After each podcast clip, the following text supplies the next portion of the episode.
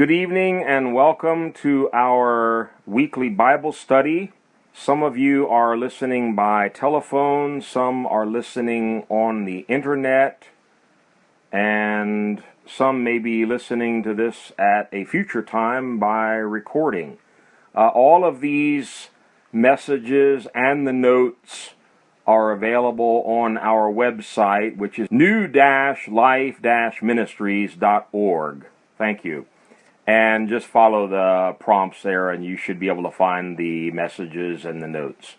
Okay, we want to dive right in here tonight, and we're getting close to the end here.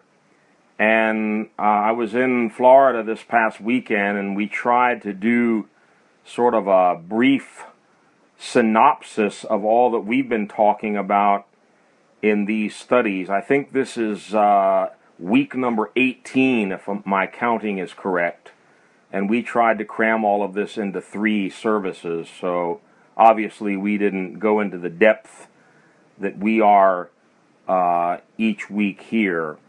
Matter of fact, a few of the folks in Florida may be listening in tonight, I'm not sure. But we've been looking at reasons to believe, and we're in the last section of this whole study, and this is where we're going to be concluding, and we're talking about a very important topic, that of prophecy, and in particular, we're talking about prophecies that have already been fulfilled prophecy, and we've now come to the most important topic of all, and that is messianic prophecy, prophecies in the Old Testament that spoke about a coming Savior, Deliverer, King, Messiah, Anointed One.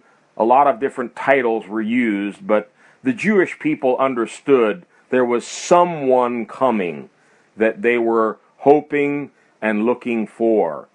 And we mentioned at the start of this last section that there are over 300 specific messianic prophecies, all of which were clearly understood by the Jewish people in the Old Testament times as being prophecies that would only be fulfilled by this individual known as Messiah.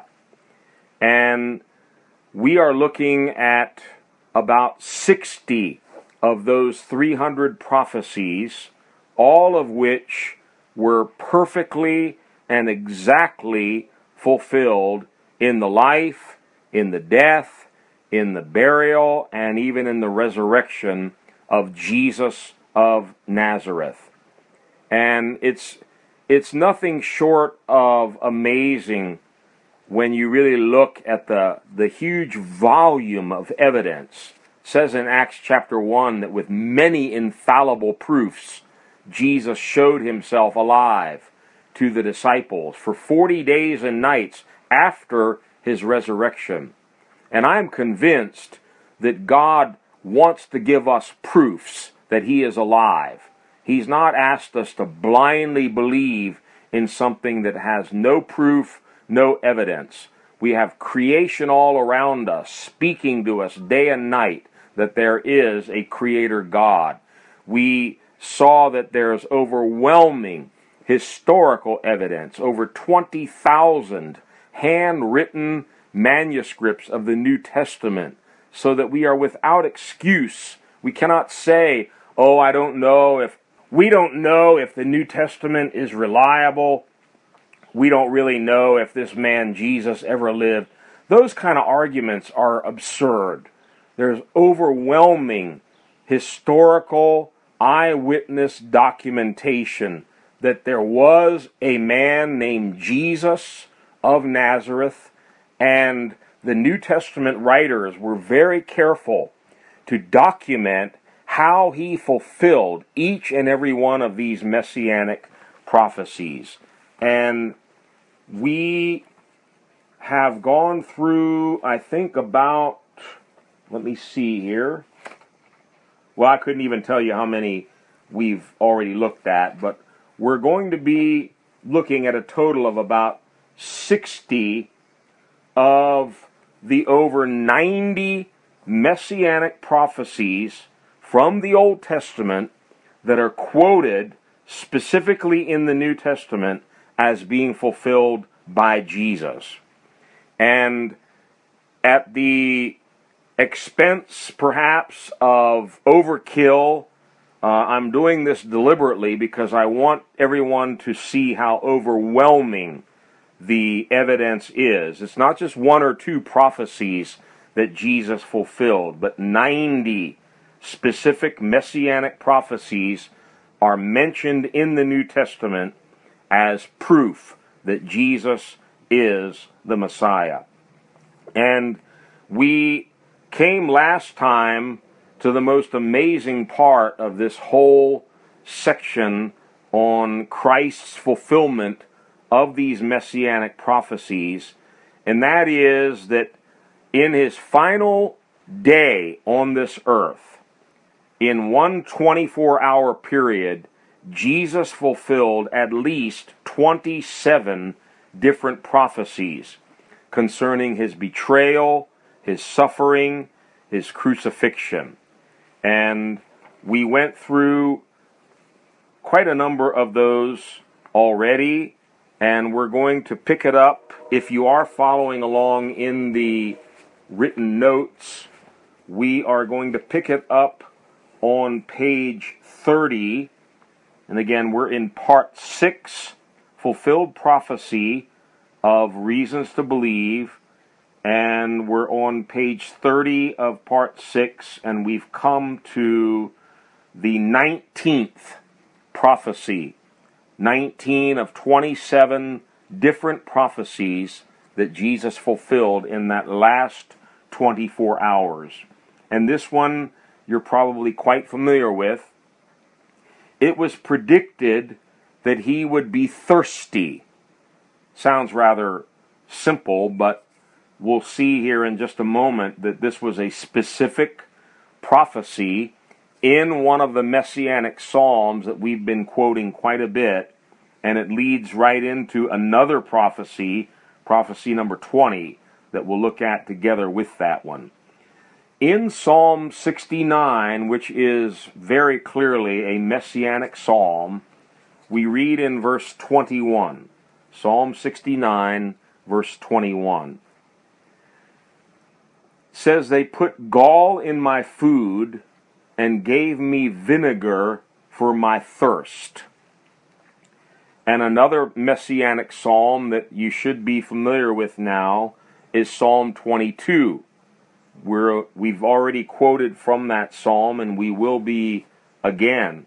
Psalm 22, verse 15, it says, my strength is dried up like a potsherd, and my tongue sticks to the roof of my mouth. You lay me in the dust of death. So it was predicted that the Messiah would be so thirsty that his tongue would stick to the roof of his mouth. And we learn in John's Gospel, chapter 19 and verse 28. John 19:28.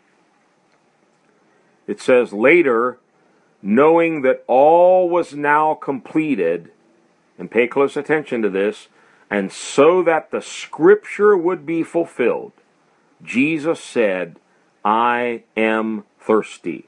What an amazing thing. Here he is, he's been whipped, beaten, flogged almost to death. Now he's had the nails driven through his hands and feet.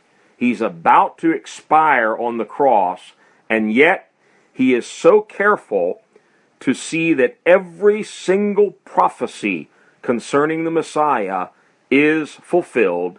He cries out, I am thirsty, and John notes, so that the scripture would be fulfilled.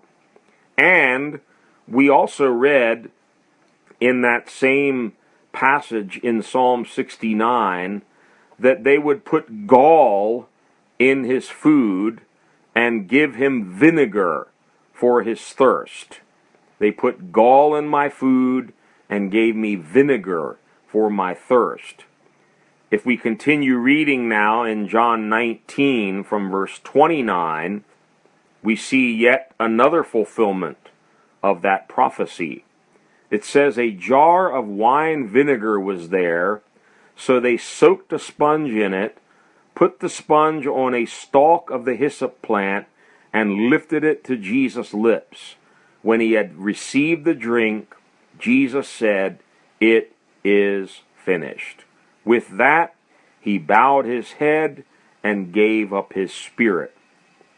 And Matthew also notes this fulfillment of Psalm 69 in his gospel, Matthew 27 and verse 34.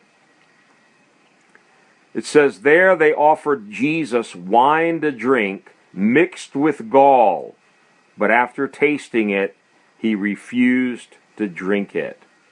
So both the prophecy concerning his thirst and the prophecy concerning both gall and vinegar were all fulfilled on the cross that day. Moving on to prophecy number 21. We're back in Psalm 22, and probably the best known quotation from this messianic psalm is verse 1. Psalm 22, verse 1. My God, why have you forsaken me? Why are you so far from saving me, so far from the words of my groaning? Now, the amazing thing about messianic prophecies such as these psalms, these were very real cries that the psalmist David was uttering before the Lord in his trials and sufferings and tribulations, but the Holy Spirit was speaking through him a much larger message that was indeed messianic in nature, and would be echoed many centuries later by the Messiah on the cross. And we now come to Matthew 27 and verse 46. It says, about the 9th hour, Jesus cried out in a loud voice, Eloi, Eloi, lama sabachthani, which means, my God, why have you forsaken me? So even his forsaken cry on the cross was to fulfill prophecy. And moving on to prophecy number 22 of that final day, we turn to Psalm 31 and verse 5. He committed his spirit to God. We read, into your hands I commit my spirit. Redeem me, O Lord, the God of truth. And we find over in the New Testament, in Luke chapter 23 and verse 46. Jesus called out with a loud voice, Father, into your hands I commit my spirit. When he had said this, he breathed his last. Now, this is very important to note here. Jesus wasn't killed. He laid down his life. Jesus didn't die a normal death. The Messiah, it was predicted, would give up his spirit, would commit his spirit into the hands of Almighty God. And that's exactly what Luke bore witness to here. Father, into your hands I commit my spirit. Coming to the next one, number 23, this one is of particular interest, and that is that none of his bones would be broken. And understanding the standard procedure of execution by crucifixion, this was a very strange and difficult prophecy to fulfill as we will see, they would normally break the bones of the victims to hasten their death. And we're told in Psalm 34, verse 20, He protects all his bones, not one of them will be broken. So, very clearly, it was predicted that none of the Messiah's bones would be broken in his execution. And I want to take a little trip back again to the Old Testament to another passage in Exodus 12 and verse 46, where it gives the law of the Passover lamb. And it reads, Exodus 12, verse 46, It, the Passover lamb, must be eaten inside one house. Take none of the meat outside the house. Do not break any of the bones. So all of the centuries that the Jewish people had been celebrating the annual Passover feast, they had to be very careful when they slaughtered the lamb and ate the meat, that none of the bones of that lamb should be broken. So we have these two Old Testament passages that coincide, Psalm 34:20, not one of his bones will be broken, and the law of the Passover, do not break any of the bones. And of course we know Jesus fulfilled every detail of the Passover feast, the Passover law, the Passover celebration. And we're told in 1 Corinthians chapter 5, verse 7 in the New Testament, Get rid of the old yeast, that you may be a new batch without yeast, as you really are. For Christ, our Passover lamb, has been sacrificed. So all that was written in the Old Testament about the Passover lamb was perfectly fulfilled in Jesus, the true Passover lamb. Now, to John chapter 19, verses 32 to 36. This is a very important point for John here to make, that Jesus fulfilled this prediction that none of his bones should be broken. John 19, beginning with verse 32. We'll read down to verse 36. The soldiers therefore came and broke the legs of the first man who had been crucified with Jesus, and then those of the other. Remember, one of the other prophecies is that he would be numbered with the transgressors. He would not be crucified alone, but he would have company. So the two other criminals that were crucified with Jesus, both of them had to have their legs broken. But when they came to Jesus, they found that he was already dead.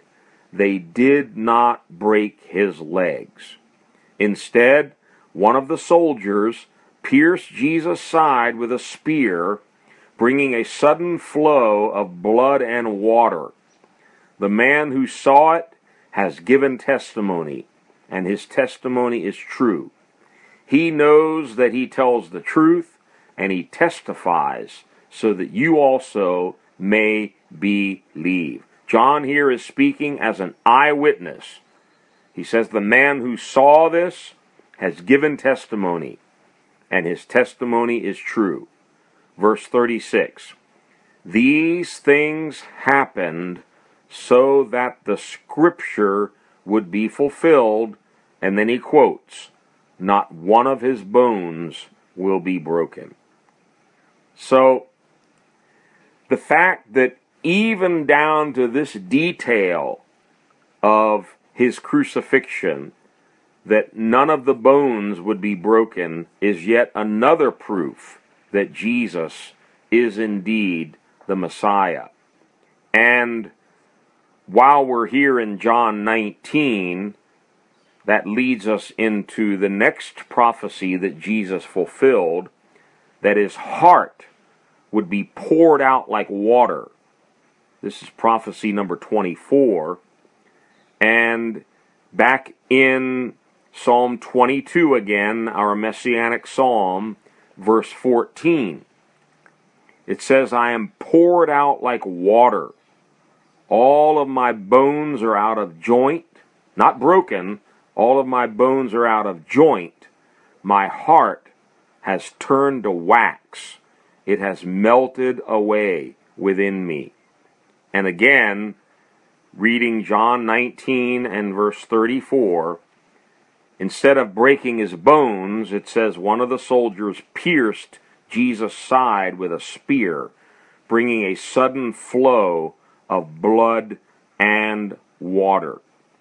And by the way, it's very likely, I've heard different medical doctors describe in rather gory detail the physiological and anatomical effects on a human body that would result from death by crucifixion.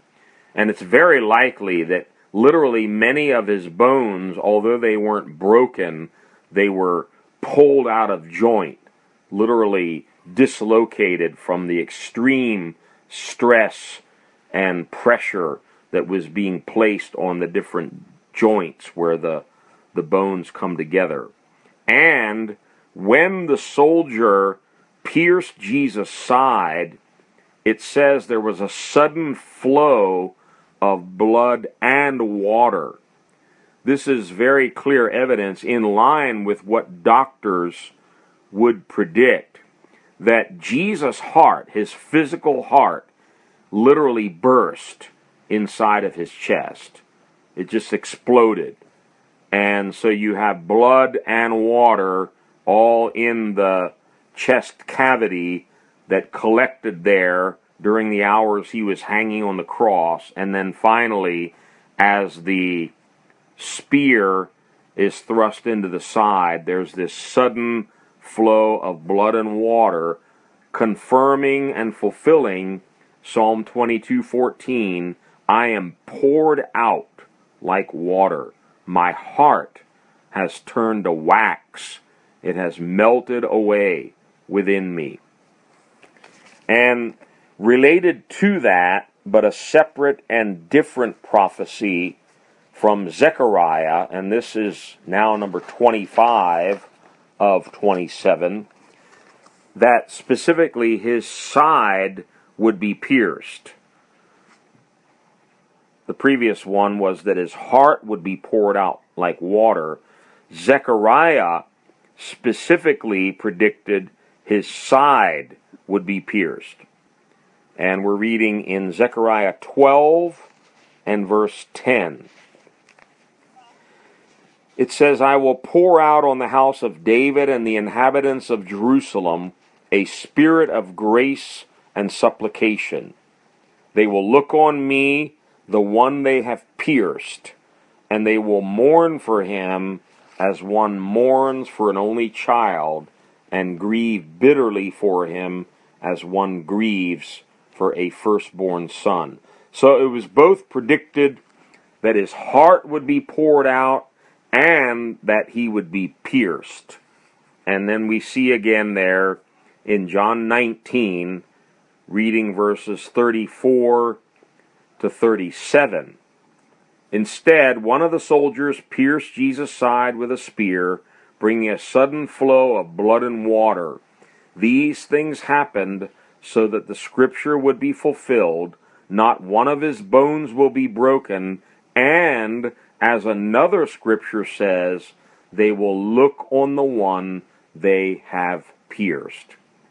Notice how repeatedly, especially Matthew and John, are very deliberate in the way they recount their eyewitness testimony, and they're showing step by step, this fulfills a scripture, this fulfills Zechariah, this fulfills Psalm 34.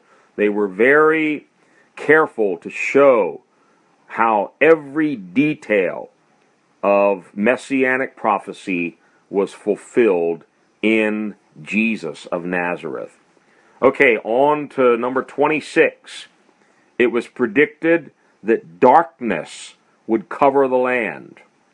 In Amos chapter 8, verse 9, "In that day, declares the sovereign Lord, I will make the sun go down at noon and darken the earth in broad daylight." That's a pretty hard prophecy to fulfill. You need some kind of a supernatural, astronomical change to make it go dark at noon. But notice Matthew 27, verse 45. "From the 6th hour," now Jewish timekeeping started counting at 6 a.m. So the 6th hour is noon. "From the 6th hour until the 9th hour," that would be 3 p.m., "darkness came over all the land." So, not only does Jesus fulfill the prophecy of darkness coming on the land, he gets it right down to the exact hour. Amos said, "I will make the sun go down at noon," not at 1, not at 12, not at 12:30, not at 4:30. The sun will go down at noon. And Matthew is very carefully to note, from noon until 3 p.m., darkness came over the whole land as Jesus hung there on the cross. Luke confirms the same in his gospel. Luke 23, verses 44 and 45. "It was now about the 6th hour, and darkness came over the whole land until the 9th hour, for the sun stopped shining." Wow. The sun stopped shining. Now, with my knowledge of science, I'm not sure exactly what God did that day, but it was certainly a supernatural event done to fulfill prophecy and to give further proof from heaven that this man dying in between two criminals on the hill of Calvary is the Son of God. He is the promised Messiah. And finally, we come to the 27th and last of all of the prophecies that Jesus fulfilled in one 24-hour period. Even his burial, the details were predicted in the Old Testament, and we find this one again in Isaiah 53, that famous messianic chapter of Isaiah. Isaiah 53, verse 9. It says, "He was assigned a grave with the wicked and with the rich in his death, though he had done no violence, nor was any deceit in his mouth." Now, this is a pretty amazing prophecy also, and a very difficult one to fulfill, because Jesus wasn't rich, and he didn't get along real well with the rich. And it was the poor and the common people that came to him and heard him gladly. So to be buried in a rich man's tomb would take something rather remarkable. But here again, we turn to the New Testament, Matthew 27, from verse 57 to 60. Jesus has now committed his spirit to the Father. He's dead. And it says, as evening approached, there came a rich man, note those words, a rich man from Arimathea named Joseph, who had himself become a disciple of Jesus. Going to Pilate, he asked for Jesus' body, and Pilate ordered that it be given to him. Joseph took the body wrapped it in a clean linen cloth, and placed it in his own new tomb that he had cut out of the rock. He rolled a big stone in front of the entrance to the tomb and went away, thus fulfilling Isaiah's prophecy from 700 to 800 years earlier that he would specifically be buried in a rich man's tomb. He was assigned a grave with the rich in his death. Matthew's very careful to point out Joseph was a rich man, and Jesus was buried in a tomb prepared by Joseph. So that concludes this little section of 27 specific predictions surrounding the betrayal, suffering, death, and burial of Jesus Christ, all of which were fulfilled in one 24-hour period. But now we come to the final and most important part of all of Messianic prophecy, that he would rise from the dead. As Paul says in 1 Corinthians 15, even if all these other prophecies were fulfilled, if Jesus spoke in parables and healed the sick and born of a virgin and walked on water and died on a cross and did all of these things, he says very plainly there, if Christ is not risen, then we are still in our sins and our faith is vain. So the most important key prophecy of all is that Messiah would rise from the dead. And we saw earlier in this study that Jesus repeatedly claimed after 3 days in the grave, he would rise again. He would lay down his life and he would take it up again. And if there's no resurrection, then Jesus is not the Messiah, and we better go look somewhere else for help or hope or salvation. But, praise God, he is risen from the dead. Now, let's look at one Old Testament prediction that is quoted in the New Testament as being fulfilled by Jesus in his resurrection. Psalm 16 verses 8 to 11. Psalm 16, verses 8 to 11. I have set the Lord always before me. Because he is at my right hand, I will not be shaken. Therefore my heart is glad, and my tongue rejoices.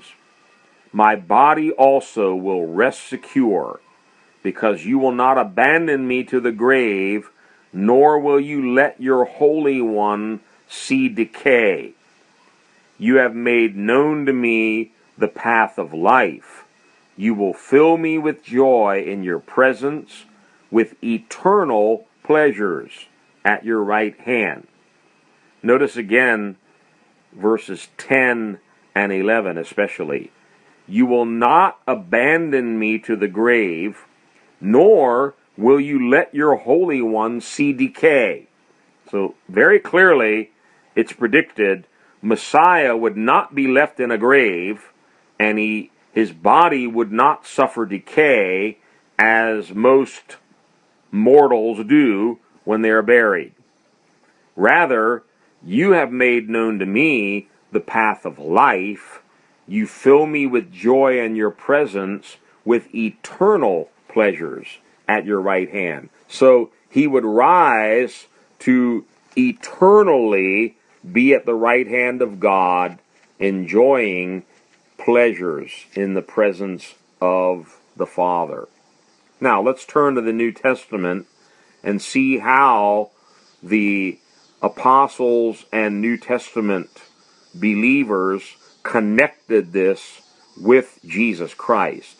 In Acts chapter 2, starting with verse 25, we'll read down to verse 32. And this is actually Peter preaching to the crowd on the day of Pentecost. And notice how he cites this same passage that we just read from Psalm 16. Picking it up in verse 25.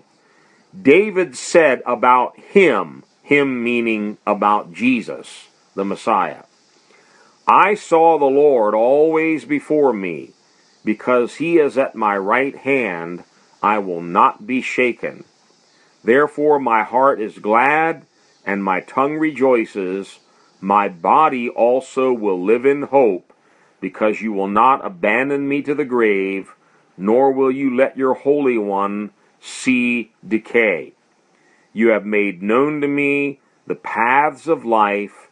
You will fill me with joy in your presence.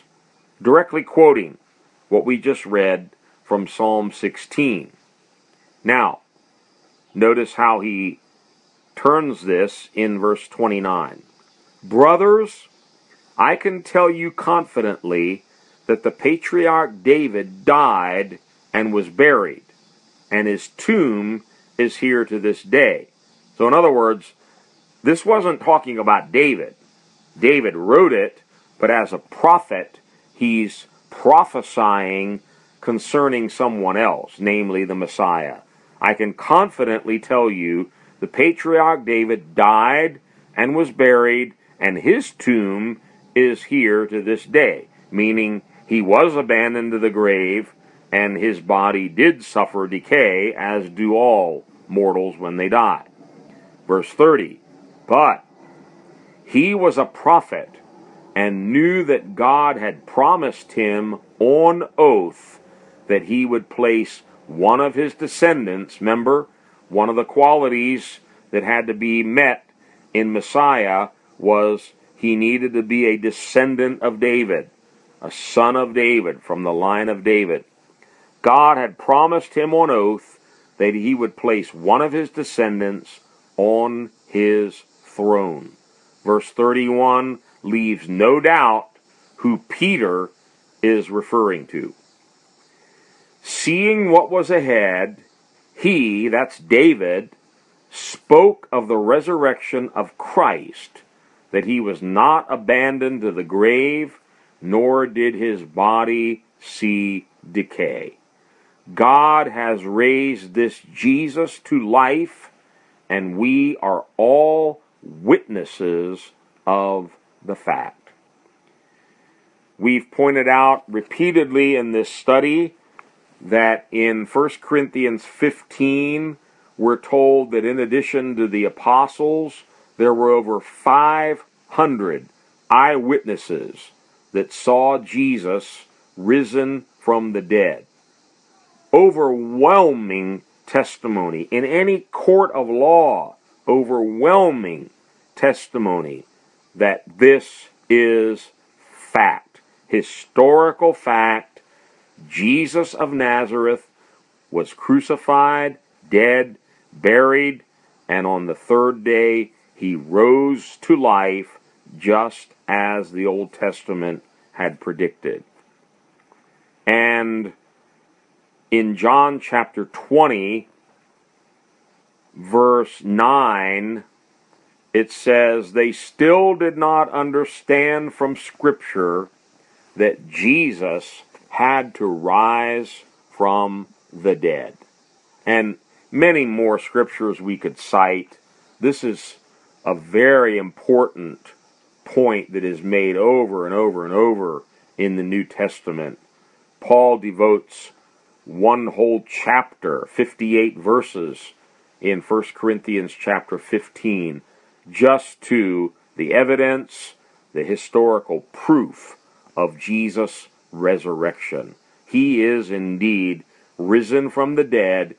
This is the most important of all of the different messianic prophecies that Jesus fulfilled.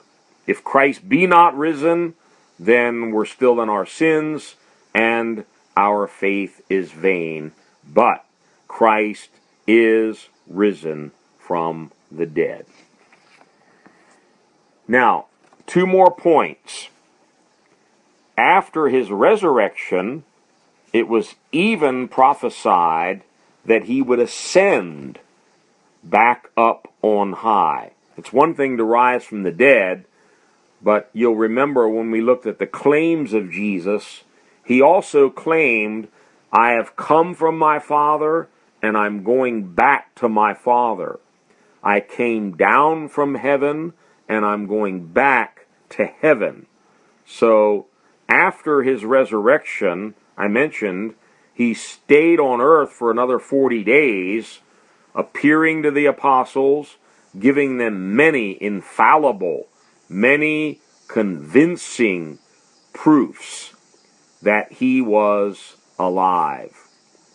It's interesting, in the Spanish, it says indubitable proofs that he was alive. In other words, there can be no doubt that he is alive. And he wanted every one of those disciples to come to a place where they had no doubt.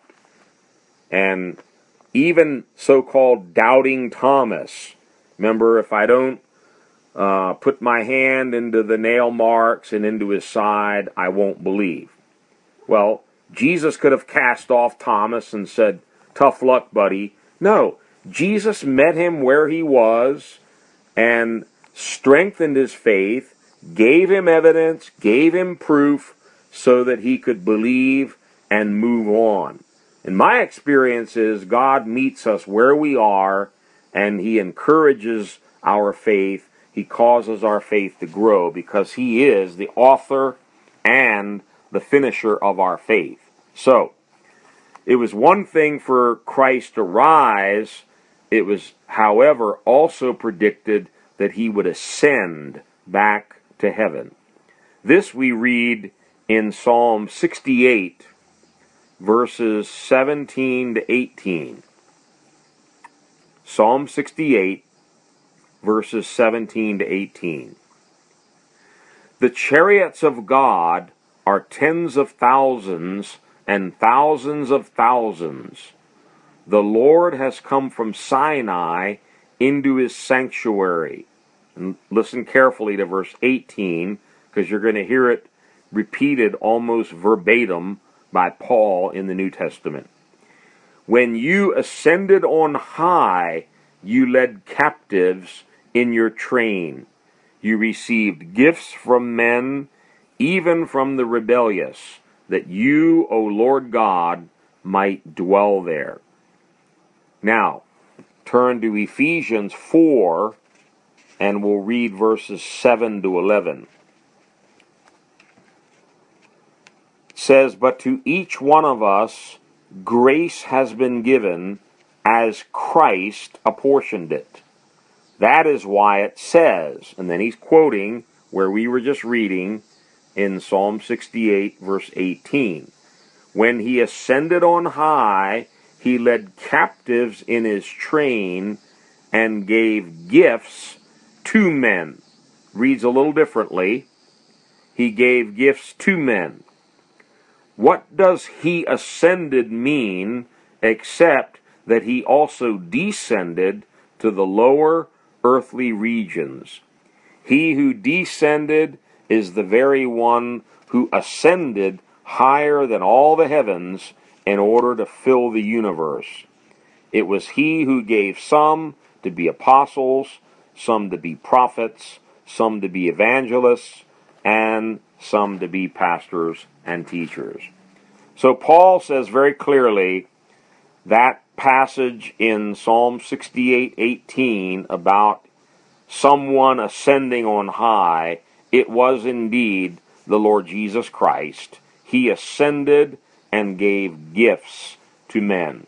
Those gifts being these different ministries, apostles, prophets, evangelists, pastors, and teachers.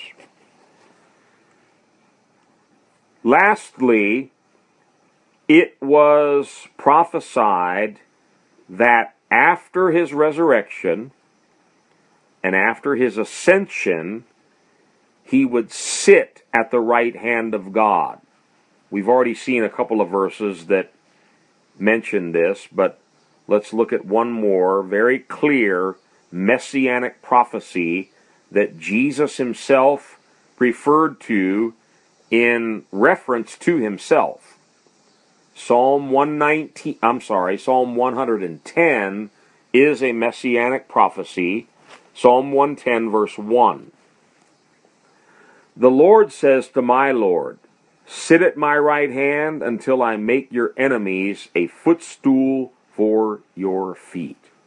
Sit at my right hand until I make your enemies a footstool for your feet. The Lord is saying this to David's Lord. And in Matthew 22, Jesus brings this before the Pharisees to try to show them that David was talking about Jesus, his Lord. The son of David is David's Lord, if that makes sense. And in Matthew 26, verse 64,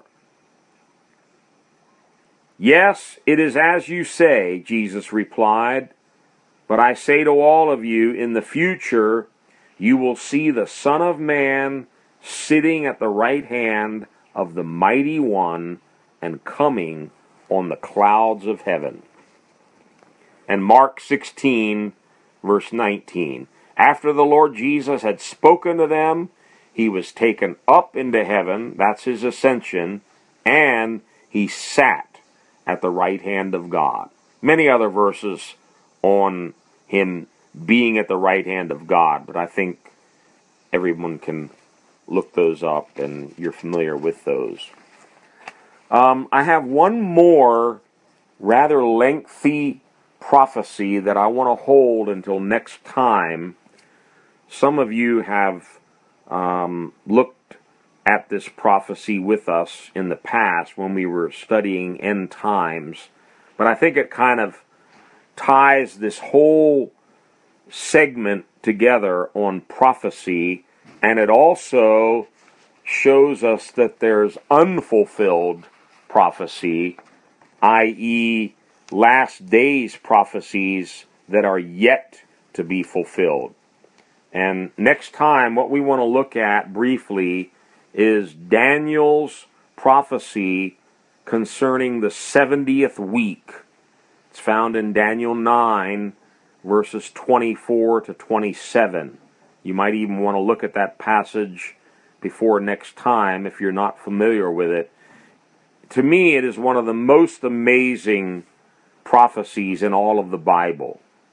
And we'll try to take it line by line and look at some of the details in this prophecy, but it's both historical and still future. Much of what Daniel prophesied has already been fulfilled, but one important part of this prophecy is not yet fulfilled. And so we'll see that there's both history and future contained in this short little prophecy, but powerful, profound prophecy that Daniel gave, again, hundreds of years ahead of time. There's no way he could have gotten a lucky guess on the kind of exact predictions that we're going to see next time in this prophecy. So we'll pause there, and I believe next time will be our last Bible study in this series on reasons to believe. Let's close in a word of prayer now. Father, in the name of Jesus, we are amazed at the overwhelming evidence, infallible, undoubtable, whatever words we can think of, convincing evidences and proofs that you, O God, are the true and the living God, that you sent your Son, Jesus of Nazareth, into this world to be the Messiah, the hope of Israel, and the hope of all mankind. Lord, we believe and are certain that Jesus is the Son of God, declared to be the Son of God with power by His resurrection from the dead. And every detail concerning His birth, life, miracles, death, burial, resurrection, ascension, and even sitting at your right hand was all scripted ahead of time, so that when it came to pass, we could know for certain that Jesus is the Anointed One. He is the Christ, He is the Messiah, He is the Son of the living God. And Lord, I pray that as we are coming to the close of this Bible study, that your word, Lord, would be so strongly rooted and grounded in each one of our hearts that we would never doubt that Jesus is who He said He is, who He claimed to be.